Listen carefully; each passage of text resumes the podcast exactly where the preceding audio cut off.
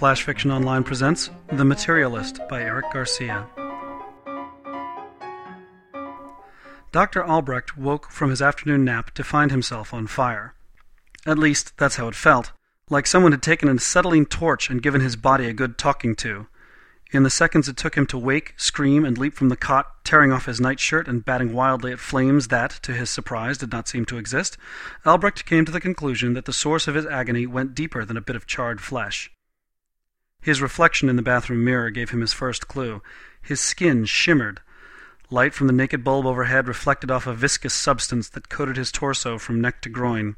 Patches of it spotted his legs and forehead, too irregular globs that spread, slowly but steadily, until they touched and merged.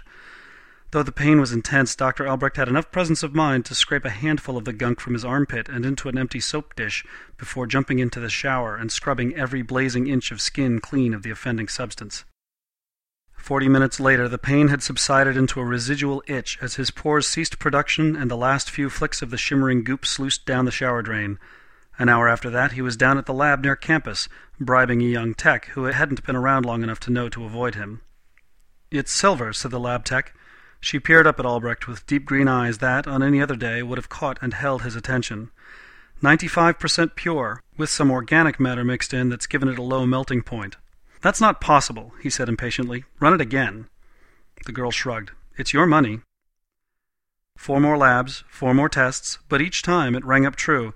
His body had been covered in silver. The metal, in a semi liquefied state, had leached out of his skin while he slept, and now he had only an acorn sized hunk of silver remaining, representing $143.92 at current prices. By Albrecht's calculations, he'd washed approximately $1,500 down the shower drain, and the only thing he could think on the drive back home was, How can I make this happen again? With that kind of money on a daily basis, he could fund his cancer research for years.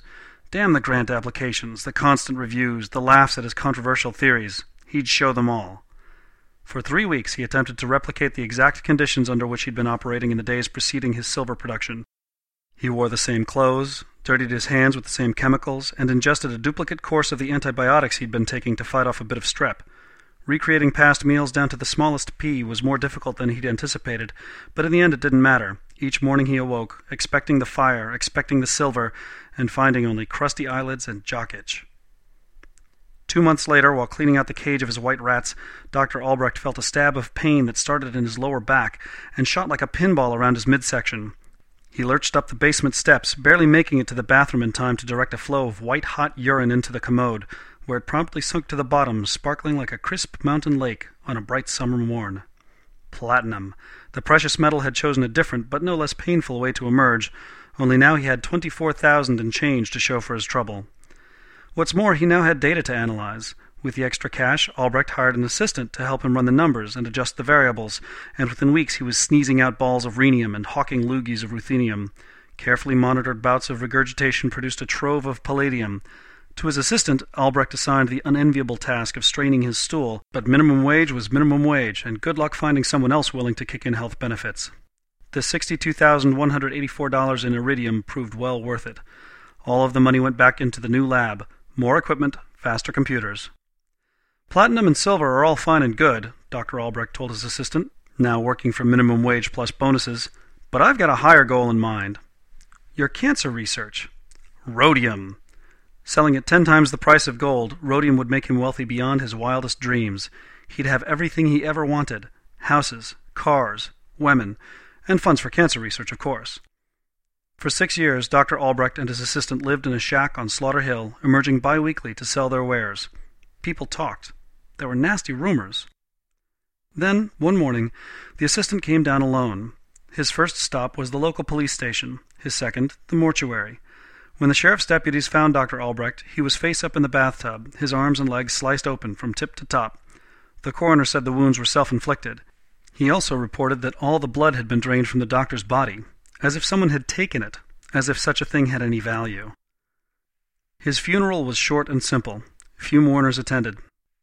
It was paid for, in cash, by Dr. Albrecht's assistant, who, after ensuring that his former employer was well and interred, took a cab to the nearest airport and boarded a flight for Costa Rica. They say the assistant still lives down there, that he lives like a king behind thick walls and gates of steel. He has cars and women and gives food to the poor on holidays. Every once in a while, he sends $25 to cancer research. No one knows how he made his fortune, but no one really cares.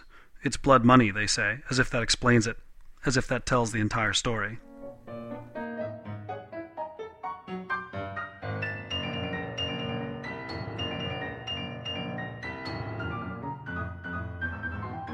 That concludes Flash Fiction Online's presentation of The Materialist by Eric Garcia.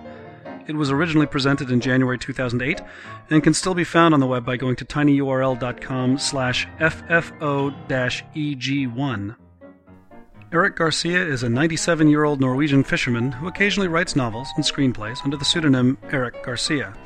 Aside from his meaty catches of Arctic flounder and northern pike, he's best known for his novels Anonymous Rex, Casual Rex, Hot and Sweaty Rex, Matchstick Men, and Cassandra French's Finishing School for Boys.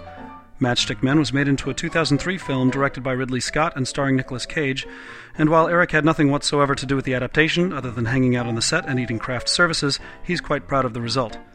Anonymous Rex was made into a 2004 movie for the Sci Fi Channel. The less said about that, the better. He co wrote the screenplay adaptation of his upcoming book, The Repossession Mambo, which is currently being filmed in Toronto for a spring 2009 release, starring Jude Law, Forest Whitaker, and Liev Schreiber. These days, he's readying the film version of Cassandra French's Finishing School for Boys while working on his next novel.